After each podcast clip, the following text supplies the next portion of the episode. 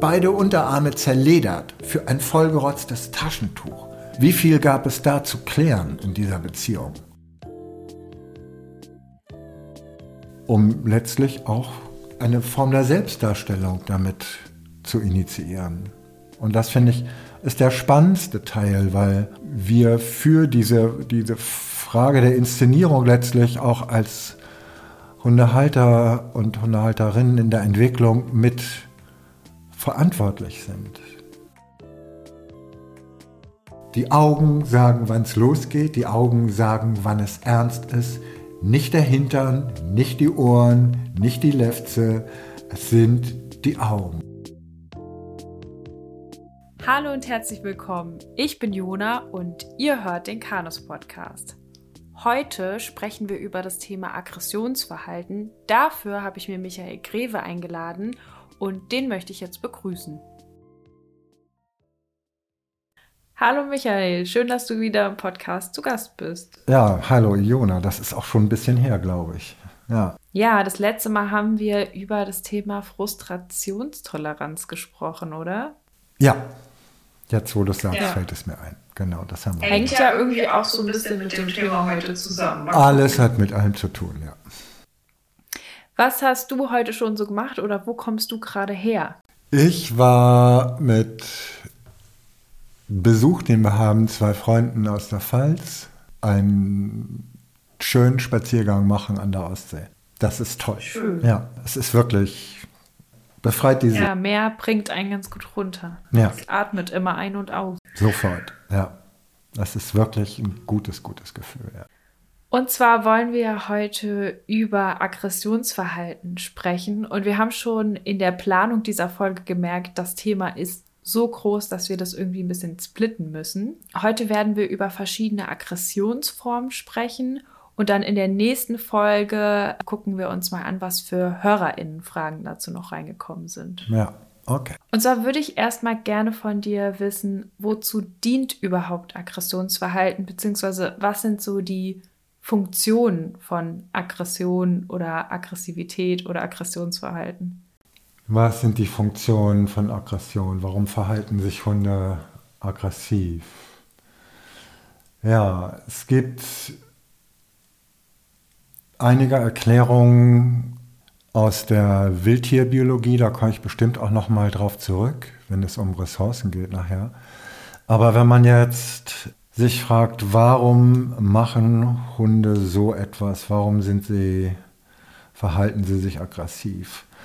ähm, kann man einmal anhand von Tinbergen diese Frage beantworten. Das finde ich jetzt ein bisschen müßig, dass es sich in der Entwicklung des Wolfes zum Haushund wie auch immer hm, gelohnt haben muss, steht erstmal fest, was dabei im Organismus passiert auch und so weiter. Also das würde ich. Also vielleicht noch kurz für unsere Zuhörer in Tinbergen ist ein Biologe ja.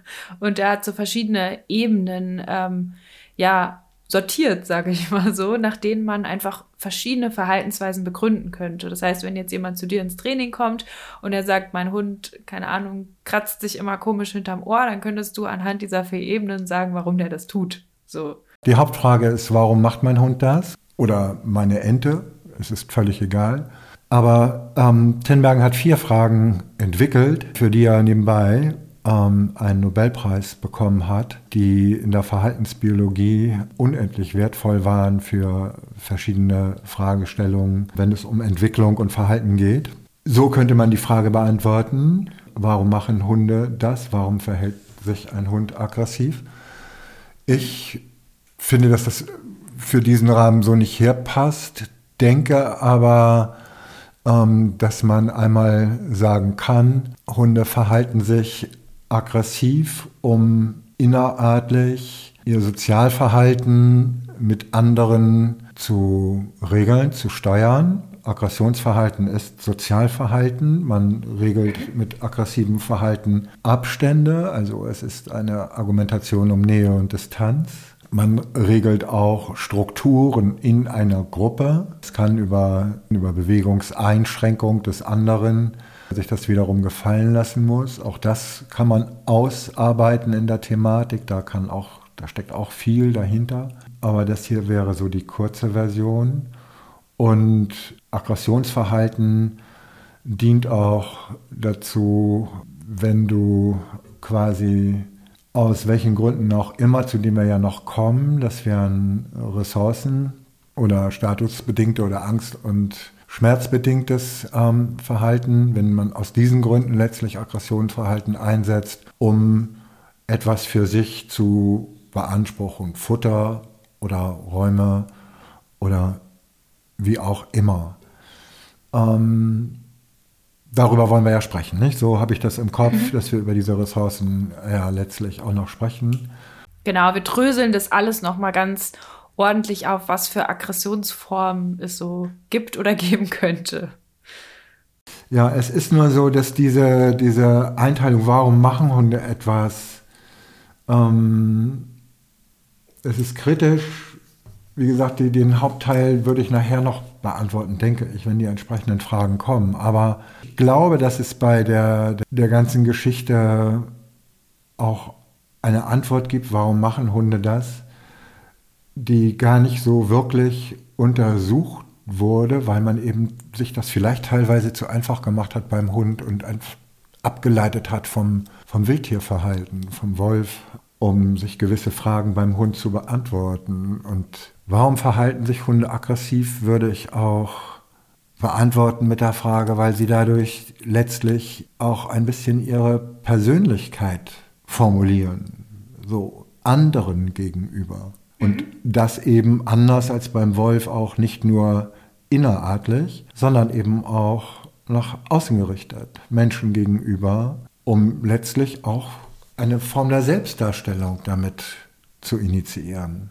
Und das finde ich ist der spannendste Teil, weil wir für diese, diese Frage der Inszenierung letztlich auch als Hundehalter und Hundehalterinnen in der Entwicklung mit verantwortlich sind.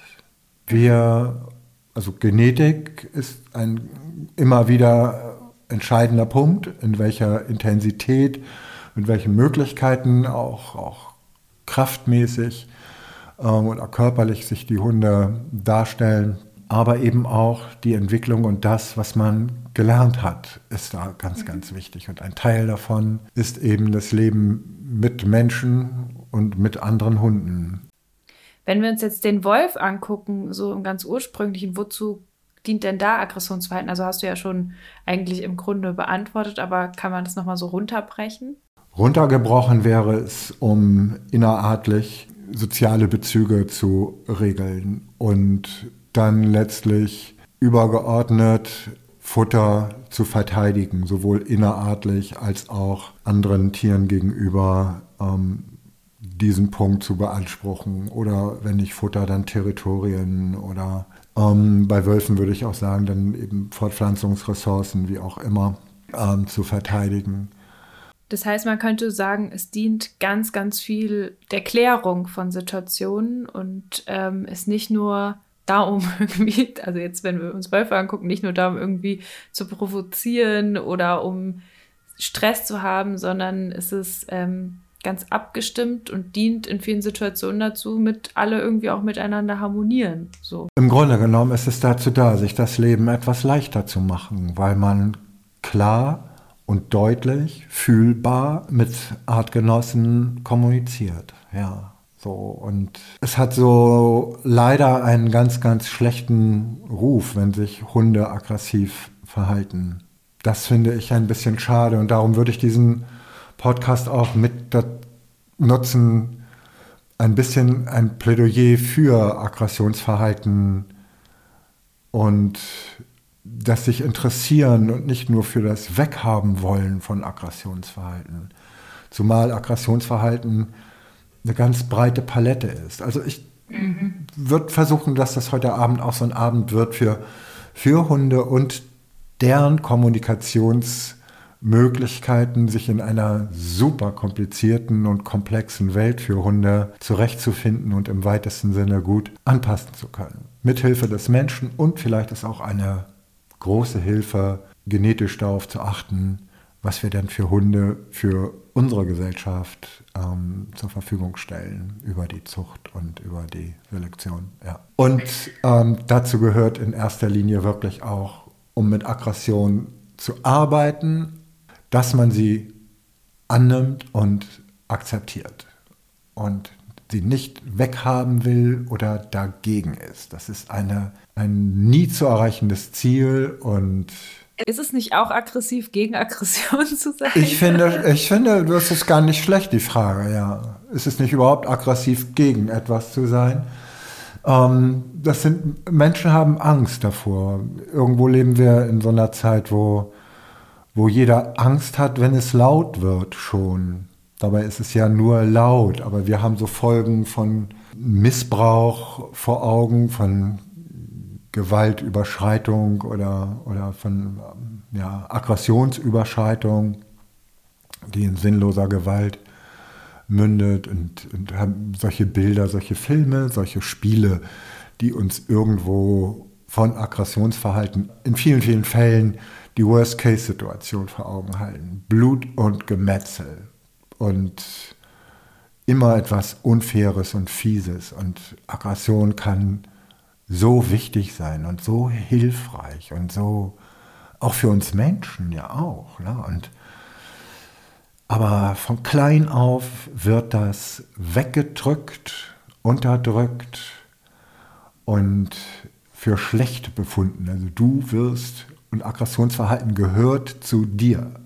Und du wirst, wenn du Pech hast und Eltern hast, die so ticken und in einer Gesellschaft äh, lebst, die so ticken, da gehört ja auch Kindergarten und Schule zu für die kleinen Würmer. Du wirst schon mal gleich für schlecht befunden und hast einen Stempel weg und das steht dann im Bereich ähm, Bemerkungen in deinem Zeugnis und zieht sich durch deine Zeit. Die Menschen werden anders mit dir umgehen, als wenn du ähm, immer nur lieb im weitesten Sinne problemlos bist. Ja, gerade auch für viele Frauen ein Thema. Total, total. Also, Sehr ja. interessant im Training rauskommt, wenn man sich dann mal laut und äh, aggressiv vielleicht sogar verhalten darf. Und beziehungsweise man kann es auch nett sagen, wenn man einfach mal seine Meinung sagen darf und für sich einstehen muss, die eigenen Grenzen wahrnehmen kann dann und so ganz, ganz, ganz großes Thema, was im Hundetraining oft dann auch so rauskommt. Ja. Oder zumindestens da, also was wir nicht als TrainerInnen bewusst behandeln, weil wir sind ja keine Therapeutin, aber trotzdem ist man sich dem sehr bewusst, dass das dann, dass man da auch erstmal mit umgehen muss als Mensch und besonders oft als weiblich gelesene Person, würde ich sagen. Du musst ja auch damit umgehen lernen, ja. Also das sowohl als Mensch als auch als Hund. Du musst lernen, dieses Gefühl, Aggression, irgendwann für dich regeln zu können. So, und dabei hilft dir normalerweise in deiner frühen Entwicklung dein Umfeld. Nicht nur deine Mutter und der Vater nicht, weil er immer weg ist, sondern der eben auch und im besten Falle auch die anderen Menschen mit, die zu deinem Lebensumfeld gehören mit diesem Werkzeug Aggressionsverhalten, mit diesem kommunikativen Element oder Möglichkeiten umzugehen. Und ähm, da hilft mir mein soziales Umfeld. Die anderen Kinder sagen dir, wenn du zu weit gegangen bist mit deinem Verhalten und es hat wehgetan oder ist wenn du mit einer Schaufel auf meinen Kopf haust, dann hau ich zurück mit einer Schaufel auf so könnte Kopf. man So könnte man das machen. Ähm, ich glaube, es ist auch, wenn die Schaufeln gleiches Kaliber sind und die Kinder auch gleiches Kaliber, nicht das Schlimmste, was dann passiert. Es darf aber irgendwie nicht passieren und darum mischt man sich irgendwie ganz schnell ein und sagt, so etwas tut man nicht. Man versäumt im Grunde genommen das zur Verfügung stellen eines unschönen Gefühls, aus dem heraus man das viel besser lernen könnte. Es tut nämlich weh, als dass man es nicht tut, ähm, aber das Gefühl in sich hat und letztlich wegpresst. Ja, man könnte ja andere Möglichkeiten finden. Ich finde Schreien okay, ich finde auch als Kind jetzt, nicht? Ich finde auch Schubsen okay, dieses Gefühl, aber da moderat mit umzugehen, als Kind, ist es schon als Erwachsener schwer genug, immer moderat zu sein. Und wie soll ein Kind sowas machen? Und du wirst, sei mal lieb, das heißt, vorher warst du nicht lieb. Sei mal lieb. Sei mal lieb jetzt. Sei mal lieb. Wenn du dich aggressiv verhältst, bist du nicht lieb. Und die Gesellschaft will dich lieb, weil sie dann mit dir einfacher umgehen kann. Weil du passt dann besser in ein benutzbares System. Ja, dann können die verantwortlich leichter benutzen und manipulieren. So, und bei Welpen ist es ja genau das Gleiche. Ja, genau, da wollte ich auch gerade drauf. Ne? Also bei Welpen ähm, super, super schade, wenn die nicht lernen dürfen zu streiten. Also ich meine, wir haben ja auch so im Deutschen dieses schöne Wort Streitkultur. Ich weiß nicht, was ich davon halten soll, aber irgendwie ist es ja, streiten muss man lernen und diskutieren muss man lernen und dazu gehört, dass es halt auch mal nicht so gut klappt und man dann das nächste Mal weiß, wie es besser geht vielleicht. Und das muss man die auch mal ein bisschen machen lassen, dann in einem gewissen Rahmen halt. Ja. Wenn du mir ins Ohr beißt, dann beiße ich dir zurück ins Ohr, dann tut's weh. Das nächste Mal beiße ich nicht dir ins Ohr, weil anscheinend hast du ein anderes Fell. Wenn ich ein Aussie bin und ich beiß dem Wischler ins Ohr, dann wird der schneller sauer werden oder schreien. Kann gut sein, ja. Dass es da Unterschiede in der körperlichen Wahrnehmung gibt, ganz sicher sogar, ja. Und so lernt man über gewisse Emotionalitäten und nicht nur über, was sich gehört und verstandesmäßig und so weiter ist. Und das muss ja gar nicht nur beantwortet werden mit, mit diesem Gefühl des, des Wehtuns, auch Begrenzungen, also einfach nur gehalten zu werden als Welpe genauso wie als Kind sind schöne und wirklich elementare Steuerungsmöglichkeiten, wo der eine sich körperlich als als kompetenter erweist, weil er ganz einfach größer und stärker ist. Und in gewissen Entwicklungsphasen, glaube ich, ist dieses Körperliche, bei Hunden hält es wahrscheinlich länger an, aber bei Kindern, glaube ich es auch, ist dieses Körperliche ein ganz wertvolles Signal über die Möglichkeiten, die man hat. Und diese Möglichkeiten, dich zu halten, ja, schaffen einen Unterschied. Und dieser Unterschied. Gehalten werden schafft, dass man Halt hat im Leben. Und Halt ist gar nicht so schlecht, weil dann kann man sich an was halten. ich finde solche Begriffe dann, wenn man sie reinbringt, auch um was zu erklären für die Leute, gar nicht schlecht. Aber sie regelt ja auch Verantwortlichkeiten. Wer darf und wer kann, aber auch wer muss. Ja, wer muss auch. Also das sind Punkte, die alle irgendwo in diesem Thema Aggressionsverhalten vorkommen, eine Rolle spielen und unendlich wichtig sind für einen emotional wirklich förderlichen Umgang mit diesem Thema. So, wenn du das nicht magst, wenn du das ablehnst, wirst du in der Arbeit mit Menschen und auch in der Arbeit mit Hunden irgendwo ganz früh deine Grenzen finden. Und Aggression kann auch heute wahrscheinlich sogar mehr als, als als früher mal, glaube ich zumindest. Ich war früher nicht da, aber ich glaube, dass heute irgendwo subtiler manipuliert wird, ähm, moderater Fallen gestellt werden, dass Aggression nicht mehr so klar ist. Haust du ab jetzt? So, das nicht.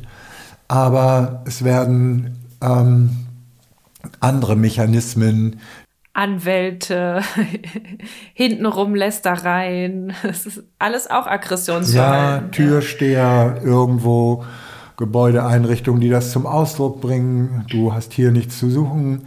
Wie auch immer. Also ich finde das heute wirklich schwerer zu verstehen. Und dann ist es auch für Kinder, finde ich, schwerer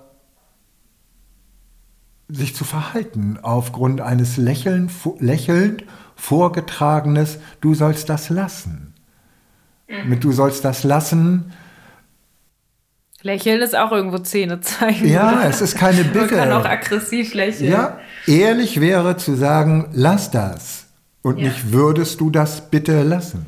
Und wenn du ein klares Lass das formulierst, muss eigentlich, so ist es zumindest meine Überzeugung, in dem Lass das schon die Melodie mitschwingen, wenn es nicht gelassen wird, machst du, dass das Gegenüber das lässt und überlässt die Entscheidung nicht ähm, dem, ähm, dem du gegenüber die Verantwortung hast. Und das kann man genauso auf Hunde übertragen. Wenn ich sage, lass das, muss ich einem Hund sowieso, einem Kind auch erstmal beibringen, was lass das heißt. Oder stopp. Oder nein. Das können die doch nicht von Geburt an. So, also müssen sie es lernen und dann muss ich ein Nein auch so formulieren, dass es irgendwann auch in der Tonlage, dass da der Ernst wirklich mitschwingt. Diese, diese Bereitschaft des Aussprechenden auch zu handeln. Und im Grunde genommen, wenn man das ein paar Mal formuliert hat und gehandelt hat, braucht man später auch nicht mehr so zu handeln, weil du würdest handeln. Das hat der Hund gelernt in seiner möglichst frühen Entwicklung und dann hat eine Drohung, lass das, auch Sinn. Und wir drohen auch als Menschen. Wir verpacken es nur so unehrlich. Ja, es wird viel gedroht. ja, wir verpacken es so unehrlich und halten uns dann noch für, ich sag mal, überlegen. Und das ist ein großer Fehler. In meinen Augen. Ich kann mich immer, mm. kann mich immer gut in dieses Ding so reinsteigern.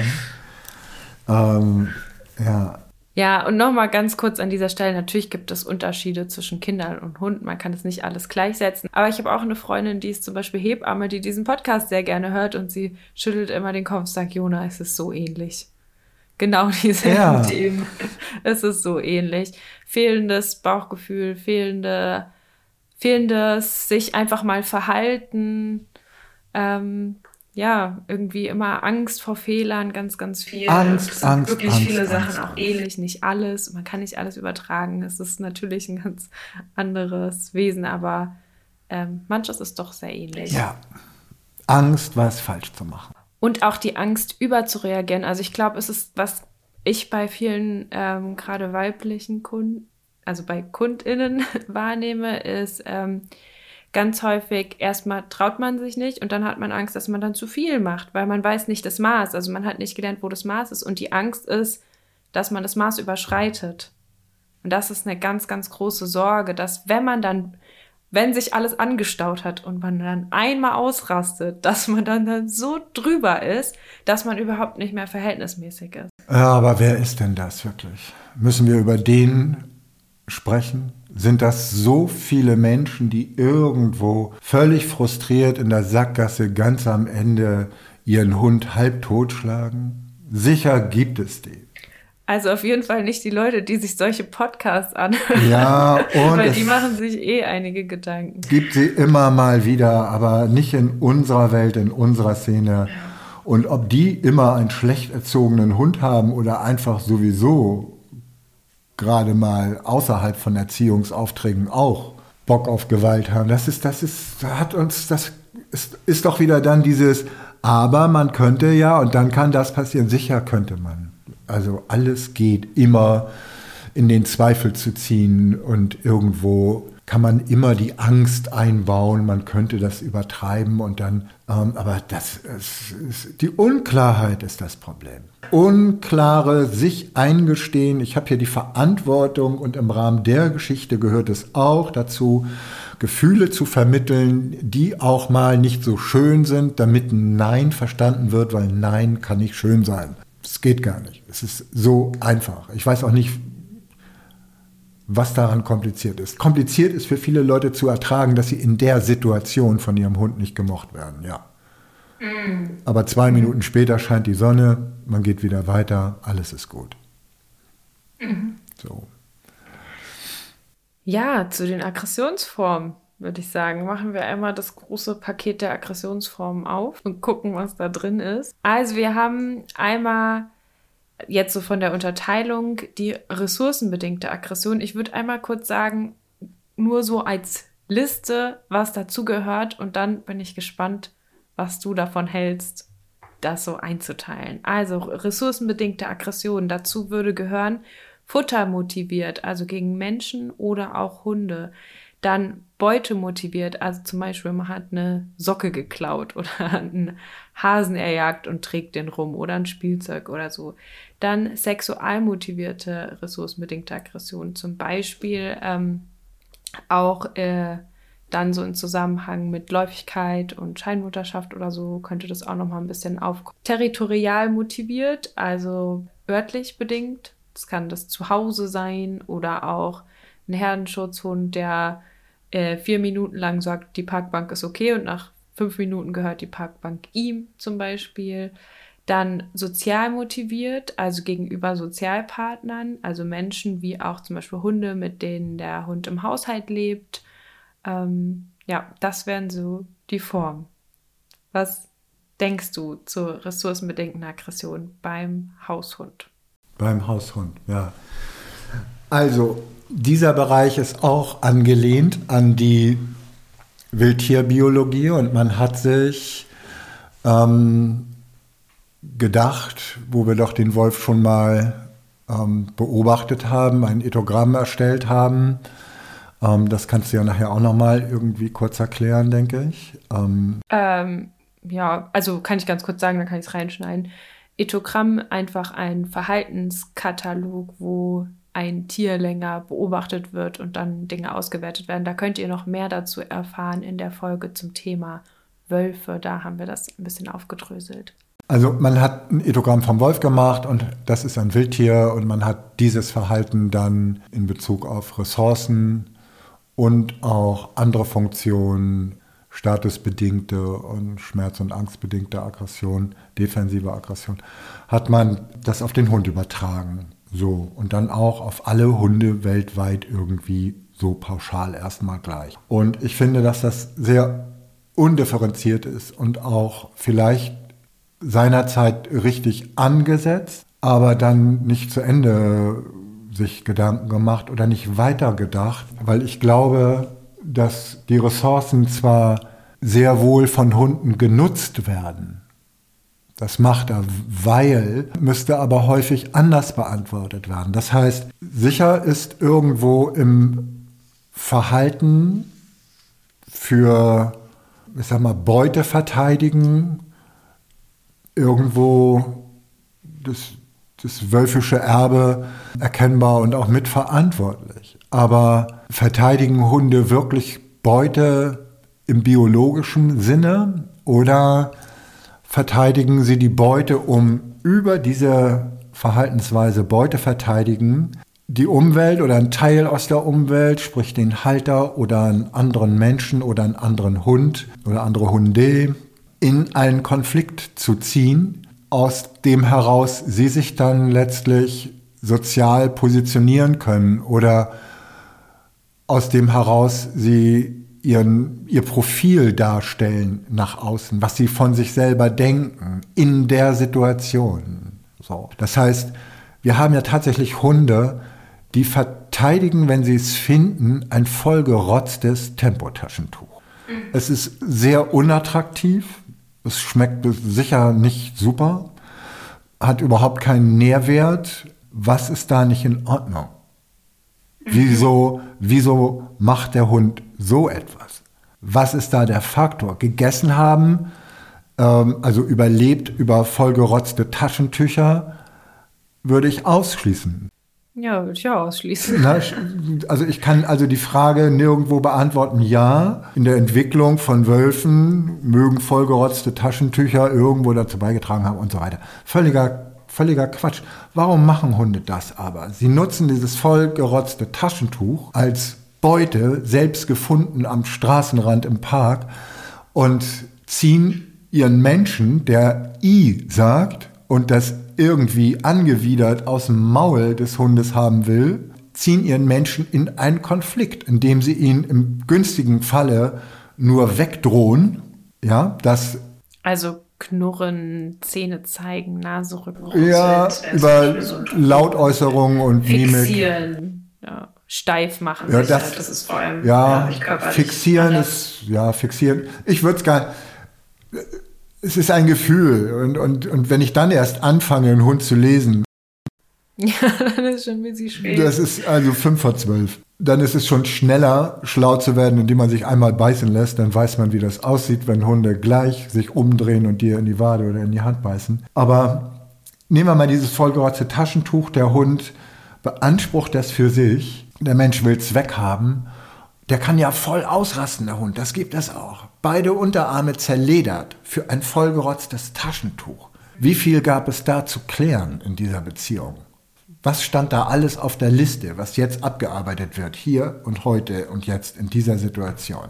Wenn es biologisch überlebenswichtig wäre, es ist, es ist Quatsch, es ist einfach Blödsinn. Also hier würde ich die Ressource als Grund ausklammern. Hier würde ich sagen, wirklich. Es geht um die Beziehung. Es geht um die Beziehung. Da will jemand von dir wissen, was er mit dir machen kann. Und wenn es nur ein situativer Kick ist, Chaka, andere gucken zu und ich verbiete dir, Mensch, meinem Halter, Halterin, ähm, als Hund, mir das Taschentuch wegzunehmen. Und das sehen andere Hunde, andere Menschen. Ich meine, du hast es so, diesen Begriff ähm, mal gedroppt, der Luxusaggression. Kam der von dir? Oder von Rainer? Ich weiß gerade Ich weiß es nicht. Also ich bin gut für Begriffe, ja? Genau, das würde es, also ne, das so ist eigentlich im Grunde eine ziemliche Luxusaggression. Ja. Es ist ein Luxus, sich das leisten zu können, ein vollgerotztes Taschentuch zu verteidigen. Also vor, vor Menschen, vor anderen Hunden. Es geht nicht ums Taschentuch. Es ist ein Luxus, sich so daneben zu benehmen. Vom, vom Grund her, wenn es biologisch wäre, wäre es ja ziemlich dumm. Ja, sehr dumm. So, wenn es darum ginge, irgendwie sein Umfeld in einen Konflikt zu ziehen, um über den erfolgreichen Ablauf dieses Konfliktes in der Situation sich aufzuwerten, aufzupippen, das gibt einen kleinen Kick. Das Hunde sagen dann irgendwo innerlich Chaka. Man kann auch manchmal beobachten, wenn man, wenn man Glück hat und man setzt sich mal nur hin und will nicht alles gleich regeln, sondern lässt mal laufen und guckt zu. Dann kann man beobachten, wie häufig nach aggressiven Geschichten Hunde sich nach links und rechts umdrehen und wirklich gucken, ob jemand guckt und das gesehen hat. Mhm. Weißt du? Das Verhalten ist dazu da, dass es gesehen wird. Ja. Körpersprache. Also teile ich über Körpersprache anderen etwas mit. Und wenn ich hier jemanden wegdrohe und der bleibt weg, wer bin ich denn dann? Ist doch ein gutes Gefühl. Mhm. Also ich finde es weg da. Und der Mensch bleibt weg, weil er Angst hat, gebissen zu werden. Er wurde vielleicht auch schon mal gebissen oder er macht in diesem Falle die erste Erfahrung. Die meisten Menschen machen die ersten Erfahrungen mit dem Welpen und wissen nicht, was zu tun ist. Mhm. Ein unendliches Fass wird aufgemacht und diese Kleinigkeit, diese Lächerlichkeit wird in die Mitte gestellt und nicht beantwortet. Und mhm. mit diesem Wissen geht der Hund und mit diesen Möglichkeiten in die nächste Situation und hat schon ein gutes Grundgerüst aufgrund eines mhm. Erfolges oder zweier Erfolge. Nicht, dass das nicht lösbar ist, auch nach fünf Erfolgen ist es lösbar. Nur du musst die Antworten immer deutlicher formulieren, von Mal zu Mal dass da eine Hemmung eingebaut wird. Und der Hund lernt, trotz irgendwelcher Unklarheiten in unserer Beziehung oder von mir so empfunden als Hund, ähm, darf ich dich nicht beißen als Mensch. So. Das heißt, wir halten fest, für verschiedene Situationen, wo Hunde sich aggressiv verhalten, gibt es verschiedene Gründe. Es gibt aber auch einfach den Grund, dass es sich für den Hund gut anfühlt und in dem Moment es ein gutes Gefühl ist, dass er wieder haben will und das dann ein selbstbelohnendes Verhalten ist, dass er sich aggressiv verhalten hat. Und es gibt keinen, es kann einfach auch keinen biologischen Sinn dahinter geben im Sinne von, es ist ja total blöd, wenn man Menschen hat, wenn man jetzt mal so an einen alten, irgendwie an einen Hund, an einen alten Hofhund bei einem Bauern vor 200 Jahren zurückdenkt, wäre ja super dumm, den anzudrohen, weil dann sagt er, ja, dann kommst du halt weg.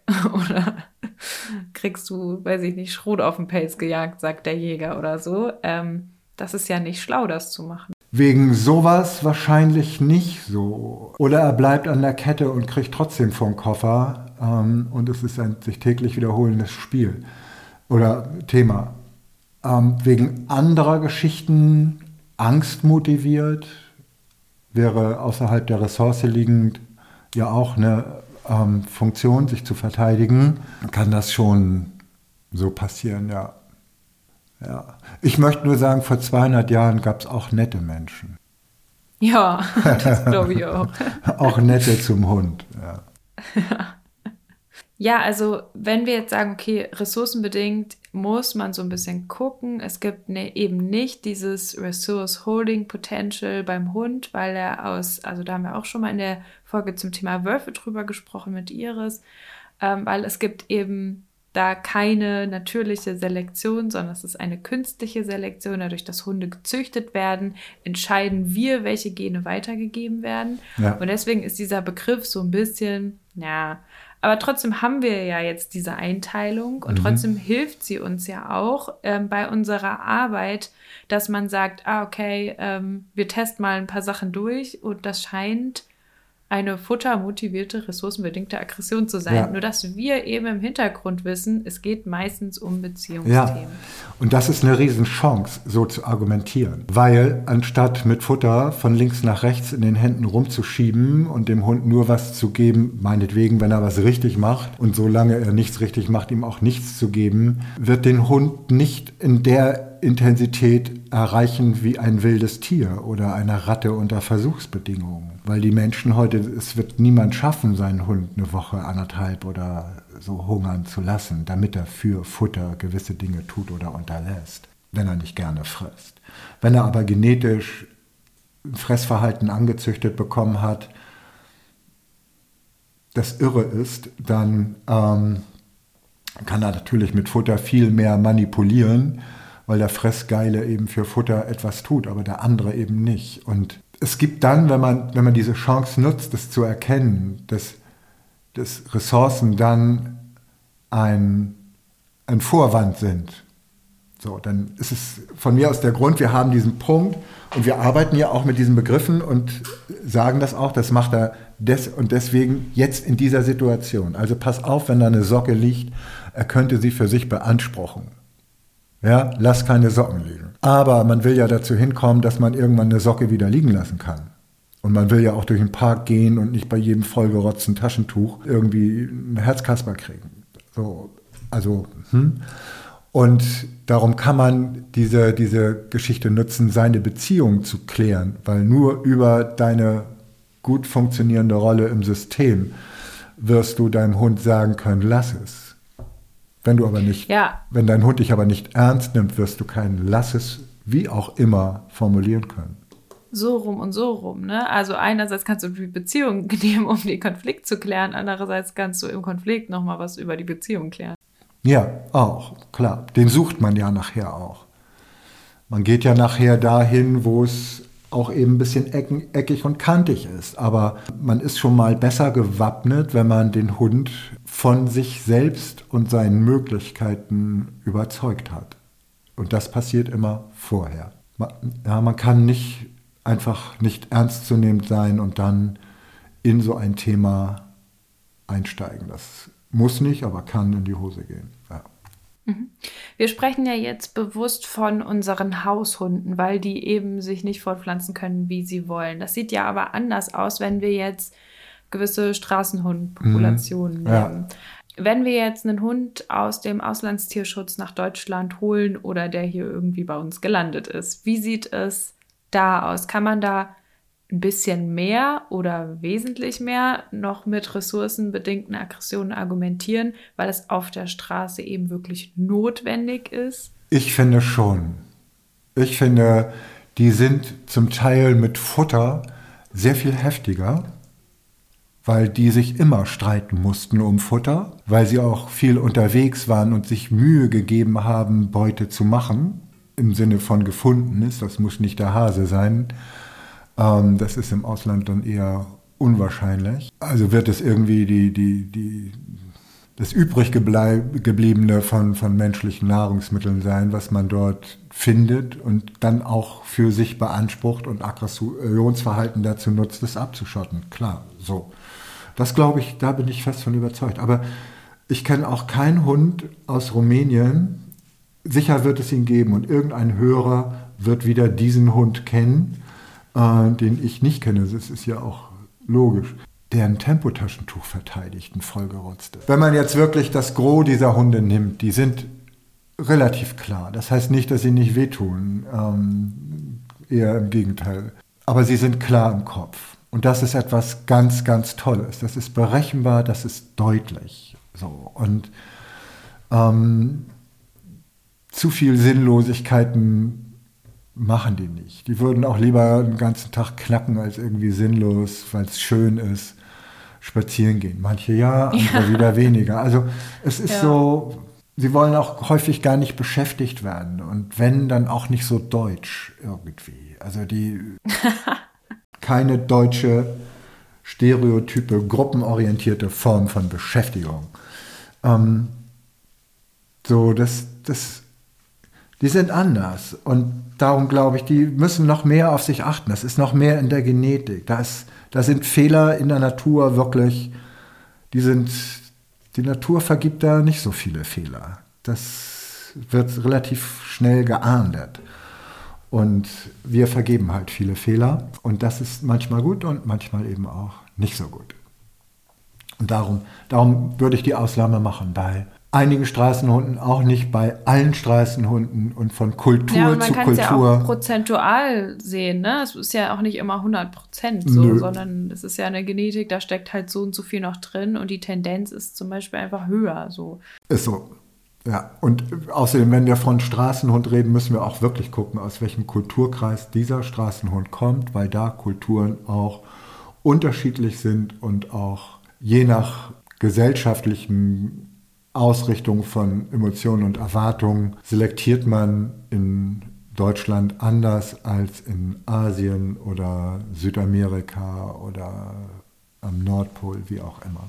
sind alles andere Hundetypen. Wenn wir jetzt bei den Aggressionsformen sind, dann gibt es für uns jetzt, wie wir das als Trainerin in der Ausbildung lernen, ja auch verschiedene, ja, verschiedenes Ausdrucksverhalten, wie das aussehen kann. Und da nochmal, um das der Vollständigkeit halber zu erwähnen, bei der ressourcenbedingten Aggression wäre das, kann es sowohl offensive wie defensiv gezeigte, gezeigte, gezeigte Aggression sein.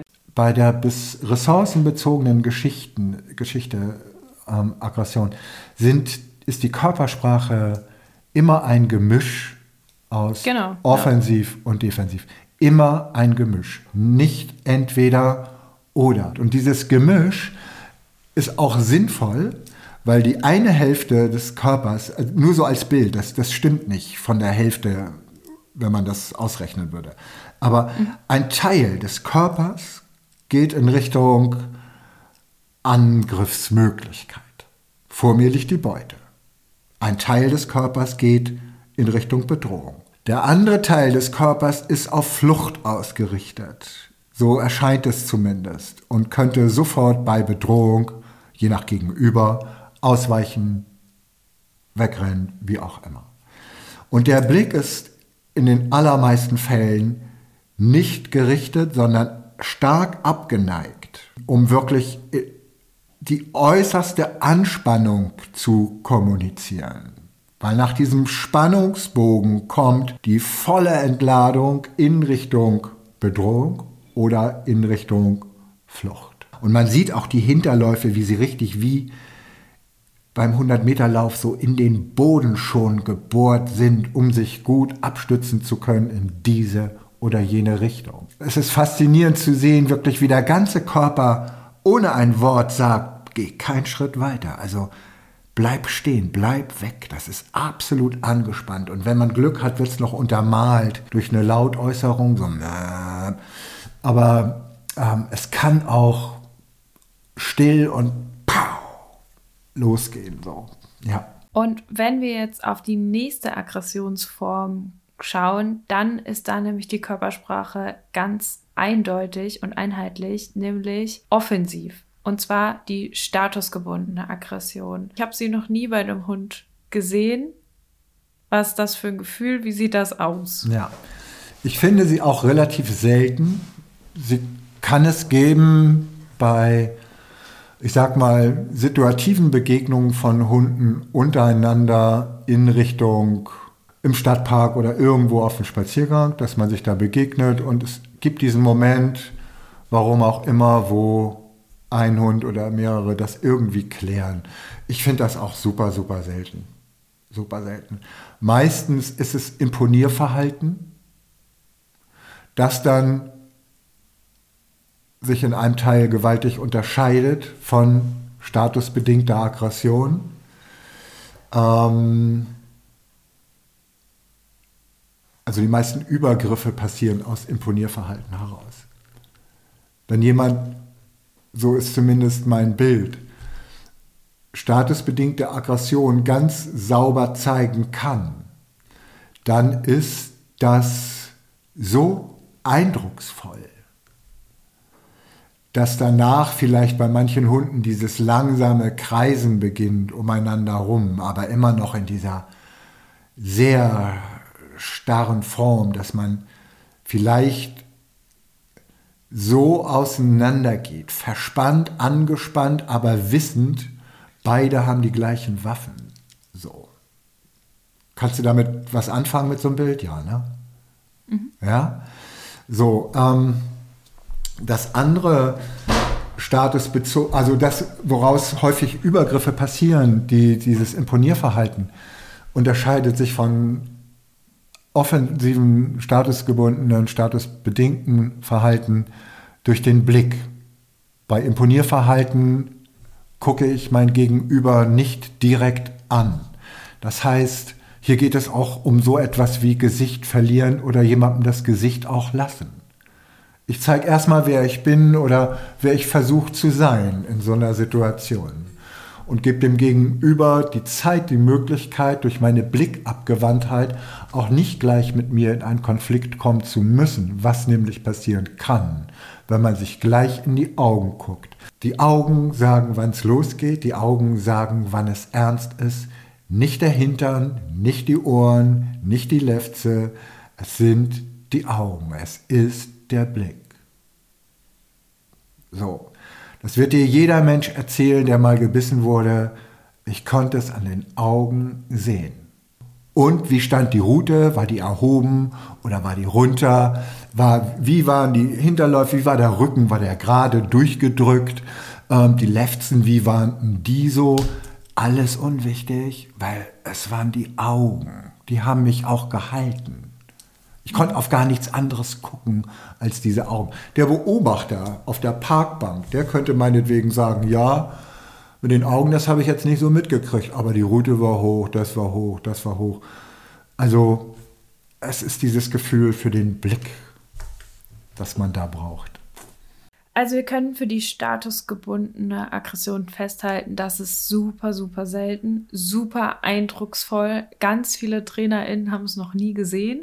Ja. so, also, und Wenn es das überhaupt so, so wirklich gibt. Ich weiß es nicht. Es kommen oft so Beschreibungen wie die Luft war wie so eingefroren oder ja, ja, man hätte ja, eine ja. Stecknadel fallen hören können. Ja. Die ganze Zeit ist plötzlich angehalten. Das ist ein ganz absurdes dolles Gefühl Ja. und ganz eindrucksvoll. Und ja, was ich damit so verbinde, sind, es sind so Geschichten von Tierheimhunden, die im Tierheim irgendwie so nicht so auffällig damit waren, dann zu jemandem nach Hause kommen und dann mit der Zeit erst auspacken und man es vorher noch gar nicht so sehen konnte und dann vielleicht auch immer wieder ins Tierheim zurückkommen, weil sie eben erst mit einer wachsenden Beziehung daran ihren Status festmachen und dann zeigen, was sie so mit Ja. im Gepäck haben. Ja, auch das ist nicht in meinen Augen in den meisten Fällen keine statusbezogene Aggression. Sie wollen vielleicht ihre Rolle in diesem System belegen, greifen auf Vorerfahrungen zurück. Na, also Tierheimhunde vermittelt, das klappt immer zwei, drei Wochen super, dann wissen die Hunde, wo sie sind und arbeiten sich über Aggressionsverhalten in der Familie schrittweise nach vorne oder gehen gleich an die erste Stelle. Keiner fasst Also mit. jetzt keine Angst, nicht alle Tierheimhunde, Nein, nein, nein, ach, überhaupt nicht, gar die, nicht. die mit Aggressionsverhalten da ein Thema nicht. haben. Ja. Manchmal drückt man sich zu absolut aus, so ist das alles gar nicht. Aber es gibt halt Hunde, die toppen das alles gleich und niemand kommt mehr auf das Sofa, das ist jetzt mein Platz oder so. Und das ging früher auch, wo ich vorher war. Die Leute waren auch nett und haben mich da von Welpenalter an raufgelassen. Ich glaube auch, dass das keine statusbezogene Aggression ist, weil zu einer wirklich statusbezogenen Aggression gehört auch die Emotionalität von Sicherheit. Von, eigen, von eigentlich ist es bei statusbezogener Aggression ganz klar, hier geht das nicht. was du gerne machen würdest. Das geht nicht. Ich kommuniziere dir gleich diesen Ernst hinter mhm. meiner Körpersprache und entnehme deinem, bei der statusbedingten Aggression, aggressiven Blick, entnehme diesem aggressiven Blick, du tust nicht nur so, du machst das und du weichst auch meinem Blick nicht aus. So, weißt du, du bleibst mit dem Blick an mir dran, bis ich weggehe oder es kurz knallt. Heute hat ja kaum noch jemand die Nerven, die Hunde zu beobachten und endlich mal die Frage beantwortet zu bekommen, ja, was passiert denn da überhaupt, wenn Hunde sich so verhalten? Was kommt denn mhm. danach? Und was danach kommt, ist häufig, dass die Haare fliegen, dass irgendwo gequietscht und gejodelt wird, aber ich finde schwere Verletzungen, wenn Hunde das gelernt haben, mit diesem Verhalten umzugehen, super selten, wenn überhaupt. Aber, ja, super selten. Na, aber sie regeln das. Wenn es laut und groß und wild und viel Bewegung drin ist, muss man sich meistens wenig Sorgen machen. Ja, so sagt man und so ja. ist es auch. Aber das schaffen wir gar nicht. Ja. Also wir, die, also und ich finde es auch selber immer noch schwer manchmal auszuhalten, wenn sich zwei kloppen. Ja. Also ich muss da schon manchmal wirklich auch Vertrauen, also wenn ich jetzt einen anderen Rüden kenne und ich da meinen hinschicke und das wird mal kurz laut, dann weiß ich alles gut oder so. Aber wenn, einfach weil so komische Tiere da draußen ja. mit so komischen Menschen rumlaufen, habe ich manchmal auch nicht das Vertrauen auf der Hundewiese, dass ja. das halt eben kurz läuft. Vielleicht, aber auch, weil Angst vor dem Konflikt ist für mich viel größer mit dem Konflikt mit dem Menschen hinterher, wenn da was ist, als zwischen den Hunden. Ich werde auch kein Held kann ich auch nicht von mir behaupten so. Und scheiß auf Natur und Dingern, aber wenn meine Stimmung mir sagt, ich muss das regeln, dann regel ich das, unabhängig von, was dabei rausgekommen wäre. Wobei das stimmt auch nicht immer so pauschal. Nicht? Also manche Dinge lasse ich laufen, weil ich dafür ein gutes Gefühl habe. Aber da, wo mein Gefühl einfach nicht stimmt, versuch oder, oder mir keine, keine keine Orientierung bietet, irgendwie, wo ich mich verirre, da würde ich auch handeln und würde sagen, so Schluss jetzt. Ja, oder wo es einfach eine dumme Lernerfahrung ist, dass ich natürlich auch lass den Scheiß. Ja, ja. Und man, ich finde auch wirklich, da spreche ich nicht nur für mich, aber man, man muss da auch kein Held sein. Aber man muss auch mal irgendwo die Kirche im Dorf lassen und sagen, es sind doch Hunde. Wir wollten ja. Hunde, wir haben Hunde, die stinken manchmal, haben Flöhe und prügeln sich ganz gerne. Und alles ja. das muss ich letztlich irgendwo und noch mehr ein Stück weit akzeptieren, um mit diesen Tieren auch gut umgehen, gut kommunizieren, gut zusammenleben zu können. So. Ja dann läuft es doch auch relativ locker in den meisten Beziehungen. Es ist doch immer da, wo man gegen was geht, wo man irgendwas nicht akzeptiert, wo irgendwie jemand in eine Form gepresst wird, die ihm gar nicht passt oder sowas. Da gibt es doch diese ganzen Schieflagen. So. Und da müssen wir den Leuten erklären, was da passiert, warum das so ist und dass eigentlich du das Problem bist was wir ja alle wissen, aber keiner arbeitet so wirklich daran. Das ist ja auch komisch. Ne? Wir sagen das immer, ja, ja, ich weiß, ich bin schuld, es liegt an mir, aber dann wird am Hund rumgeknetet. Anstatt, anstatt dass man am Mensch sagt, dann, dann nimm mal deine Verantwortung in die Hand und lern mal damit umzugehen, mit dir. Mit dir. Wenn du das kannst, dann kannst du auch mit dem Hund umgehen. So würde ja, ich das. Ja, naja, Ha? Ja, beide. also kommt immer drauf an. So, ne? Du kannst ja der einen Person einen furchtbar netten Hund geben und die kommen super klar und dann kriegt sie einen absoluten Knaller Hund, der schon fünfmal zurückgegeben wurde aus dem Tierheim, dann kann die Person sich auf jeden Fall immer noch entwickeln und muss sie wahrscheinlich auch. Aber jetzt in der Verantwortlichkeit müssen, muss, muss man natürlich, also verantwortlich, dann wieder auf verschiedenen Ebenen. Verantwortlich Ebenen. kann nur der Mensch sein und ich bleibe bei meinem Satz, den ich eben sagte. Ja, ja, auf jeden Fall. Verantwortlich ähm, kann nur der Mensch sein. Genau, und ich würde wirklich dabei bleiben. Ähm, ich glaube, dass, dass das wirklich häufig ein anderer Job ist, den man da macht und Menschen dahin bringt, wirklich sich so zu verhalten, dass Hunde überhaupt eine Chance haben, das ernst zu nehmen, was mir da begegnet. Weißt du, anstatt von einer Leine zur anderen zu rucken oder sinnlose Hunde pfeifen. Das alte Spiel. Hoffnung auszuladen, also als Hauptantrieb für immer wieder neue Versuche, die alle weg sind vom Menschen. Equipment ist immer weg vom Menschen. Und sich am Ende müsste es ohne Leine, ohne Halsband, nackig, ohne Taschen mit dem Hund funktionieren. Mit nix. Ich weiß, was du meinst, dass es darum geht, dass wir uns immer auf so vieles zurückfallen lassen und verlassen und nicht am Kern ansetzen. Ja. Ja. Ja, weil das ist wirklich anstrengende Arbeit auch. Ja. Menschen zu stimmt. packen, Menschen zu überzeugen, sie gut zu beraten im Bereich der Beziehung, ist ein heißes Eisen und nicht jedermanns Sache. Und aber da macht ja die Arbeit Spaß. Da macht die Arbeit auch Spaß. Mir macht das auch Spaß. Aber viele Leute sind ja Hundetrainer, weil sie gerne was mit Hunden machen würden. Ja. Weißt du, und die kneten dann ja eher am Hund rum, als dass sie da am Menschen rumkneten, außer dass sie hier und da mal schreien, stell dich mal gerade hin. So. Oh Gott, ja. Ja. So ist es teilweise. Wenn du so stehst, wie du da stehst, dann kann dein Hund dich nicht ernst nehmen. Ich finde, man kann auch im Sitzen ernst genommen werden. Oh ja.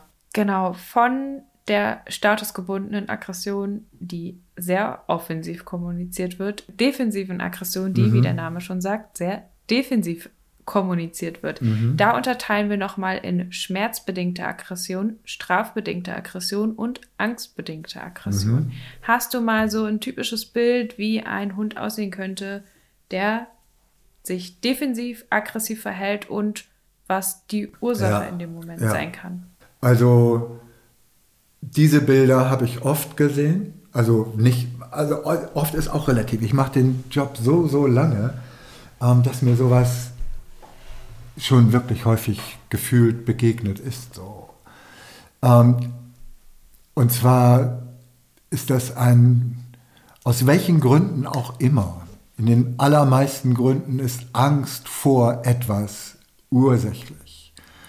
Ähm, gehen diese Hunde wirklich in die Flucht. Und nehmen wir mal den Hund ohne Leine, der wird weglaufen, weglaufen, weglaufen dann hat er sein Ziel erreicht. Alles ist weg. Wenn er nicht weg kann, wird er zumindest alle körperlichen Signale auf Rückzug stellen.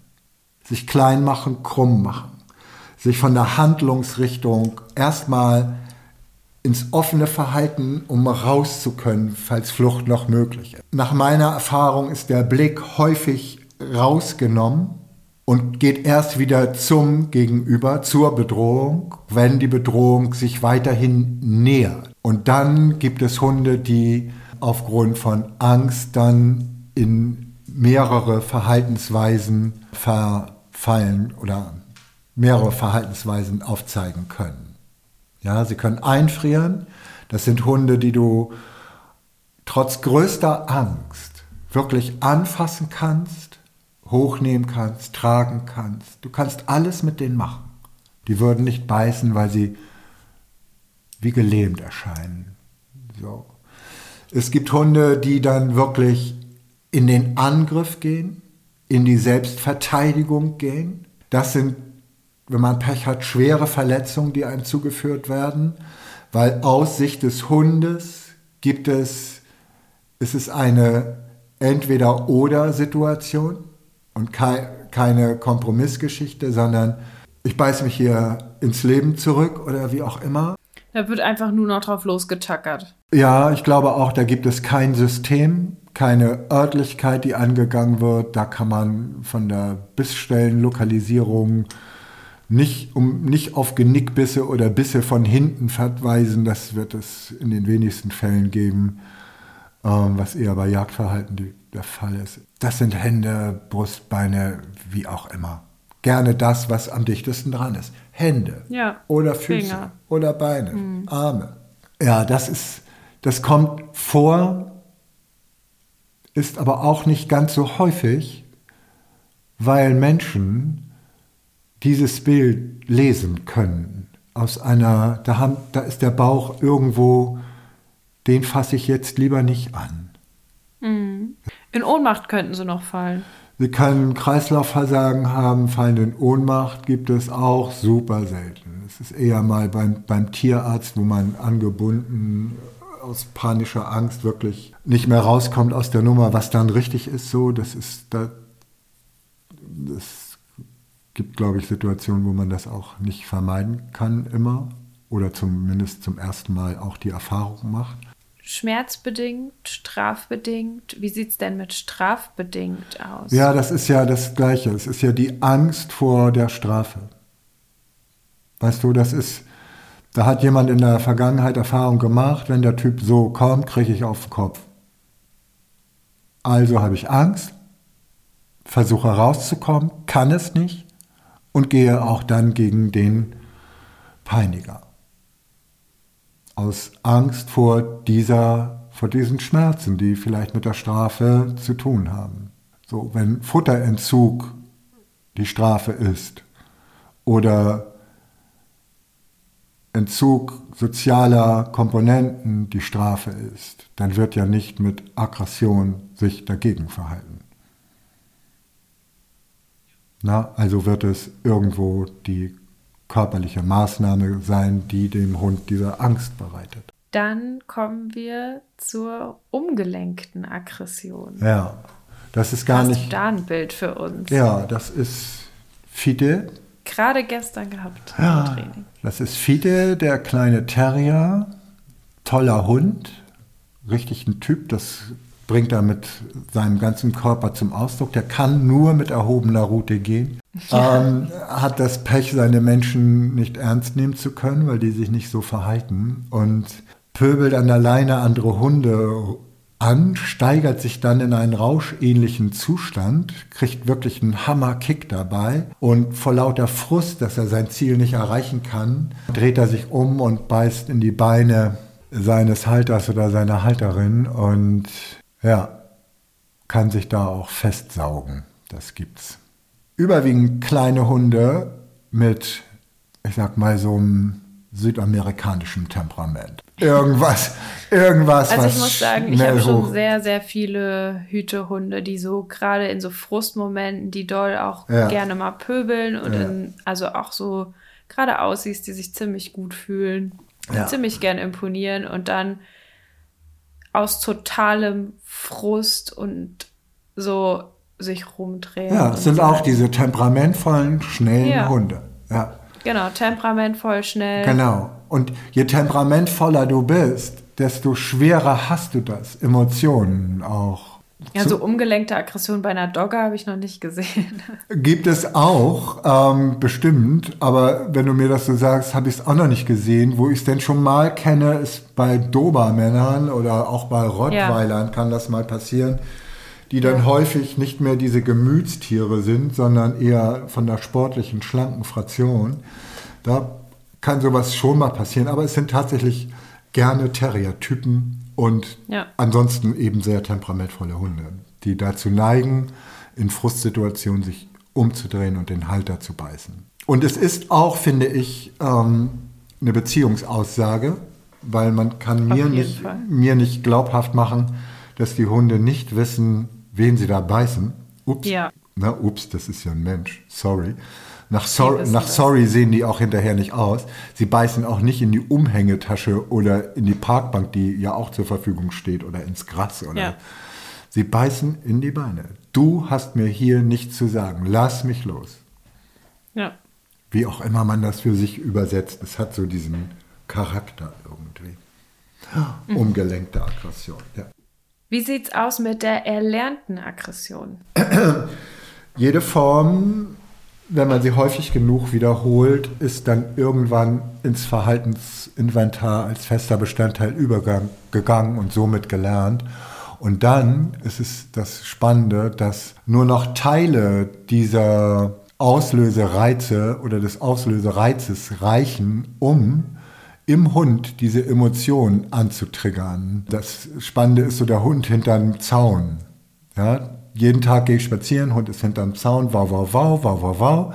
Beide verhalten sich aggressiv. Es macht den Hunden Spaß irgendwie und ist eine gute Performance, weil jeder ist gesichert. Immer wieder selbstbelohnt. Jeder Mal, ist, ja, und es hat, keine, es, hat, es hat keine Konsequenzen. Jeder ist gesichert. Ja. Jeder ist gesichert. Ja. Ähm, und man kommt so richtig geil aus der Nummer. Und irgendwann ist der Hund nicht im Garten, aber der andere Hund verhält sich trotzdem aggressiv, also ist in dieser Stimmung, ähm, mhm. wofür dann die Örtlichkeit, diese Rahmenbedingungen schon alleine steht und gar nicht mehr nur der Hund. So. Wenn dann ein anderer Hund kommt auf dem Spaziergang außerhalb des Zaunes, ist der Übergriff wahrscheinlich auch schneller als sonst, weil er ja schon in der Stimmung ist. So. Ja. Das ist auch manchmal dann zu überlegen, gehe ich heute da lang, um im Park einen entspannten Hund zu haben, oder lasse ich ihn sich beim Nachbarn schon mal warm laufen. Ne? Wäre ja, ja wirklich. Kann ja. man so, könnte man so sagen. Das ist dann so die tricky Version, einfach mal nach links. Und über die gehen. erlernte Aggression sprechen wir auch noch mal in einer extra Folge über das Thema Pöbeln an der Leine, Leinenaggression, ja. wie man es nennen will. Ja. Gibt es viele Begriffe, man kann sich über einige streiten, aber aggressives Verhalten an der Leine. Genau, da sprechen wir wahrscheinlich nicht drüber, ne? oder? Nee. Dann ähm, gibt es ja auch diese schönen Videos, zwei Hunde stehen auf der Seite vom Zaun und dann geht der Zaun auf, das Gatter, und sie stehen sich gegenüber und sind so, lö, lö, lö, lö, lö. ich habe gar nichts gesagt. Ja. Man denkt, die würden total aufeinander losgehen, aber plötzlich sind sie komplett still, weil sie merken, oh, jetzt hätte es ja doch Konsequenzen. Dann macht das nicht Spaß. Ist ein bisschen wie Internet, oder? Wie Kommentarspalte. Es ist ein bisschen wie Internet, es ist auch wirklich so was Kindliches. Wenn dir das als Kind passiert, reagierst du genauso. Ja? Als Kind Arschloch, Arschloch hinterm Zaun, dann ist auf, je, auf jeden, also aus Versehen die Tür auf, ups. Ne? Hm. Also das ist auch dieses sich selber darstellen unter gesicherten Bedingungen.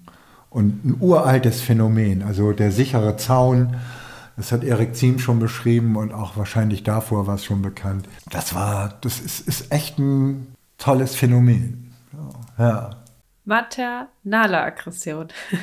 du kannst das ruhig alles gerne auch mal ein bisschen bissiger drin lassen. Maternale Aggression finde ich gut, weil hier eine Mutterhündin gesundes Brutpflegeverhalten zeigt und die Umwelt in gewissen Entwicklungsphasen von ihren Welpen wegdroht, wegschnappt, wie auch immer. Besonders gut finde ich es, wenn der Züchter, der Halter, die Halterin neben dem Hund, neben der Mutterhündin stehen kann und sagen kann, Püppi, bleib mal locker, ich bin ja da, ne? brauchst dich jetzt nicht groß aufzuregen und Besuch kann dann sich zumindest mal die Welpen angucken, wenn das auch irgendwo so ein bisschen Sinn macht und die Welpen, also Sinn macht ja auch schon mal, es ist schön, Welpen zu sehen, ne? das macht ja auch schon mal, ist ja für viele Menschen ein ganz tolles Gefühl und das würde ich auch immer als Grund ausreichend genug finden, ähm, sowas mal sich anzugucken, weil es einfach beeindruckend ist, was da passiert. Und eine gute Mutterhündin, wie selbstverständlich die so eine Geburt regelt und auch im, An ja, im Anschluss, wie sicher die. Wenn man sie nicht andauernd nervt. wenn man sie nicht nervt und irgendwie alles besser kann so, und besser weiß und äh, manchmal es machen lassen und die Tür zu machen und weggehen, auch echt manchmal das Beste, was man Hunden in solchen Situationen geben kann. Als ängstliche Menschen, die nicht wissen, was da passiert und sofort denken, alle werden sterben. Sicher kann das passieren, ohne Frage, aber auch nicht als Massenbewegung. So. Mhm. Und bei der maternalen Aggression ähm, ist es ja eben nicht nur bei Hündinnen, die jetzt wirklich einen Wurf haben, sondern mhm. es kommt eben auch vor, wenn die durch Scheinträchtigkeit und dann Scheinmutterschaft. Und das habe ich ja zum Beispiel bei meiner Hündin sehr extrem, dass sie hormonell bedingt nach der Läufigkeit eine richtig fiese Hexe ist mhm. und ähm, dann zwei Monate lang danach wirklich oder dann gibt es irgendwann diesen Cut und der Hund ist wieder ein komplett anderer Hund. Mhm. Ne, das heißt, dass ihr das im Hinterkopf habt, das ist, hängt nicht nur damit zusammen, wenn die wirklich dann Welpen Ja, ja. Ähm, wird da woanders noch drüber gesprochen, über dieses Thema? Scheinschwangerschaft mhm. oder so? Mit den Medizinern ja, oder sowas?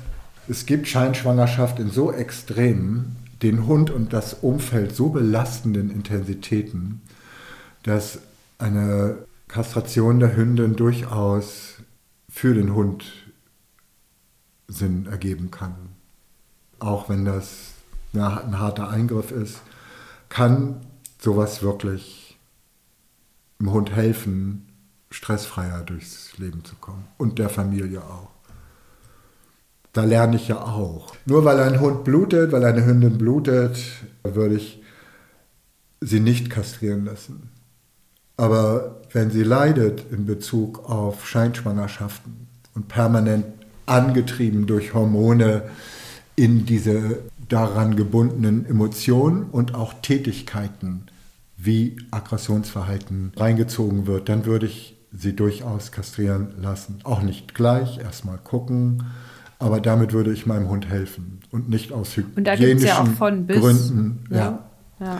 Also da gibt es ja auch von, die sind halt nerviger oder ein bisschen mal aggressiv oder so hinzu.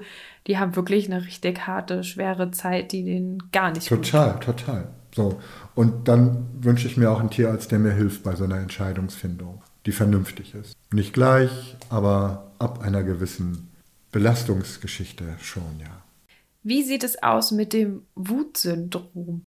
Das sind ähm, genetisch häufig durch Fehler in der Zucht ähm, aufgetretene Phänomene, die jetzt vorrangig beim roten Cocker in den 70er, 80er Jahren und beim Golden Retriever Ende der 90er, Anfang 2000er Jahre aufgetreten sind, wo ein gewisser Phänotyp, ein gewisses Erscheinungsbild beim Hund, Anzeichen ein Bild beschrieb und die Hunde, die so aussahen, haben sich häufig dann auch gegen den Menschen aggressiv verhalten. Anfallsartig, ansatzlos, ohne erkennbaren Gründe, meistens rüden, meistens um und bei ein Jahr. Mit Beginn der hormonellen ähm, Ausrichtung begann dieses Verhalten ernste Verletzungen, nicht nur ein bisschen, sondern richtig ernst. Und ein Cocker kann wehtun und ein Golden Retriever auch. Die Golden waren fast weiß. Und so ein Kindchenschema. Ja, ausgesprochen, ne? ausgesprochener Seehundkopf. Richtig so ein ganz große Augen, wirklich so ein Lollykopf, wo man echt sagt, oh, spricht mich an. Man wollte natürlich dann auch vielleicht niedliche Hunde züchten, die ansprechen, aber irgendwas ist dann bei der Mixtur da quer gegangen. Und beim Cocker war es auch so, niedliche Hunde, rote Farbe, es war der rote Cocker, sodass man auch davon ausging oder das auch mittlerweile belegt hatte. Ich glaube zumindest, dass es so ist. Und wenn nicht, kann ich Leute, die man fragen kann, dass das Verhalten oder gewisse Verhaltensthemen an Farbgene gekoppelt sind. Genau, das fing halt so anfangsartig an, aber es hört dann mhm. auch wieder auf. Also, ne, mhm. ne, das ist wie so ein, ein, Schalter umgelegt und danach ist der Hund auch wieder komplett normal. Der war dann, genau. Aber es war halt natürlich richtig, richtig doll und das ist aber jetzt bei ja. den Kockern weg. Viel, viele Hundetrainer kennen das auch gar nicht mehr, weil die später dazugekommen sind und diese Sachen gar nicht mitbekommen haben. Sie treten häufig auf bei, oder wenn dann, häufig ist immer dieses fatale Wort bei mir, Sie treten auf oder können auftreten, wenn Hunde in die Masse gezüchtet werden. Aussehen mehr eine Rolle spielt bei der Selektion als die Fähigkeit, sich angepasst verhalten zu können. Die letzte Aggressionsform, die wir haben, die Beuteaggression. Mhm. Was ist denn jetzt der Unterschied zwischen beutemotivierter, ressourcenbedingter Aggression und Beuteaggression? Ja, beutemotivierte Aggression und Beuteaggression. Ich fange einen Hasen und verteidige den, ist beutemotivierte Aggression. Ich fange einen Hasen und töte den in einem Wutanfall. Mhm. Das ist gegen die Beute, ja, genau, das ist gegen die Beute gerichtete Aggression, das ist Beuteaggression. Und das ist etwas, was es eigentlich so nicht gibt. Es sei denn, man weitet beim Hund das Beuteschema aus und lässt sie gegen Tiere arbeiten in der Jagd oder zum Sport, die nicht ins Beutespektrum von Kaninen gehören, von Hunden gehören. Sowas wie Raubzeug, wie auch immer in der Jagd. Ich glaube ja nicht, dass die Dachshunde oder Terrier sich unbedingt mit den größeren Gegnern prügeln sollen.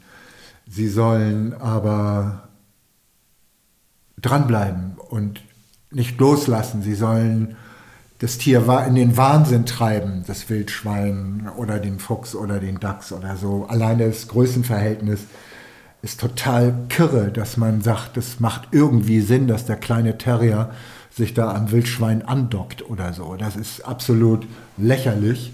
Ähm, auch mit den Verwundungen. Weitermacht, wenn das Wildschwein einen den Bauch aufgeschlitzt Ja, hat. das ist, das, es wird alles ausgeschaltet und dafür gibt es dann irgendwie den deutschen Jagdterrier, den man irgendwie so gezüchtet hat, dass der wütend wird gegen diese Beute, die eigentlich nicht die Beute ist. Aber ich mache halt in Sekundenbruchteilen als Terrier mit einem Gegenüber ein persönliches Problem auf und steige aus pseudosozialen, weil Aggressionsverhalten ist Sozialverhalten. Was hat das in der Jagd zu suchen? Kein Hund ja. verhält sich aggressiv gegen ein Kaninchen. Und wenn, dann ist er gestört. Und kein mhm. Hund verhält sich aggressiv gegen ein Reh. Wenn, dann ist er gestört. Oder hat, einander, also hat anders ein Problem. Aber mhm. richtig ist es nicht. Ja. Wie mache ich das aber, dass ein Terrier ein Wildschwein angreift? Die meisten, ein gesunder Hund würde ein Wildschwein riechen oder nur ahnen und würde sagen, Paula, lass uns mal hier nach links ausweichen, wir gehen mal heute einen großen Bogen, ist schlauer. Mhm. Dumm ist es zu sagen, du, da ist ein Wildschwein, wollen wir mal gucken? Ja. Das, ne? So, und ja. die sagen nicht, wollen wir mal gucken, die sagen. Größenwahnsinn. Genau, Größenwahn, Größenwahn, ja. ja. Und das ist Menschenwerk und das ist manchmal zum Schaden dieser kleinen Hunde, weil die diesen Größenwahn natürlich ins ganze Leben transportieren. Das kann auch eine AKN sein, gegen die sie wütend werden. Das, also AKN ist bei uns so eine Regionalbahn. Ähm, ah, okay. So, und die können gegen Autos wütend werden. Ja, so. das ist sehr, sehr dumm. Ja, ja. ja, das ist ziemlich, sagen wir nicht dumm, sagen wir begrenzt fähig. Die Anpassungsfähigkeit dieser Hunde ist etwas geringer. Nicht alle. Es gibt super Terrier. Ich finde Terrier klasse. Ich mag das. Ähm, aber ich mag auch ein gewisses Maß an aggressiven Potenzialen. Gut, dann würde ich sagen, haben wir uns daran einmal abgearbeitet, an diesen Aggressionsformen. Mhm. Und nächstes Mal in der Folge gucken wir uns mal so ein bisschen die Fragen der ZuhörerInnen an zu dem mhm. Thema. Da ja. bin ich jetzt schon ganz schön gespannt, was ja. die so wissen wollen. Ja, das macht auch immer Spaß. Es ist immer witzig, was für Fragen da kommen. Finde ich gut. Michael, vielen Dank für dieses Gespräch zu diesem tollen Thema. Sehr gerne. Ich freue mich auf unsere zweite Folge. Freue ich mich auch drauf. Mach's gut, Jona. Mach's gut. Bis dann. Tschüss. Tschüss. Wenn ihr jetzt Lust bekommen habt, mehr zu dem Thema gibt es auf zwei Kanes Online-Vortragsabenden. Einmal bei Dr. Iris Mackensen-Friedrichs mit dem Titel Aggressiver Hund, böser Hund und auch bei Michael Greve zum Thema Warum verhalten sich Hunde aggressiv? Und anmelden könnt ihr euch auf canis-kynos.de unter dem Punkt offene Veranstaltungen. Wie immer, vielen, vielen Dank für das Feedback, was ihr uns zusendet. Ihr könnt uns schreiben auf Facebook unter Canis, auf Instagram unter canis-kynos und mich erreicht ihr auf dem Instagram-Kanal Jona und die Hunde. Und jetzt wünsche ich euch und euren Hunden eine gute Zeit. Bis dahin, tschüss!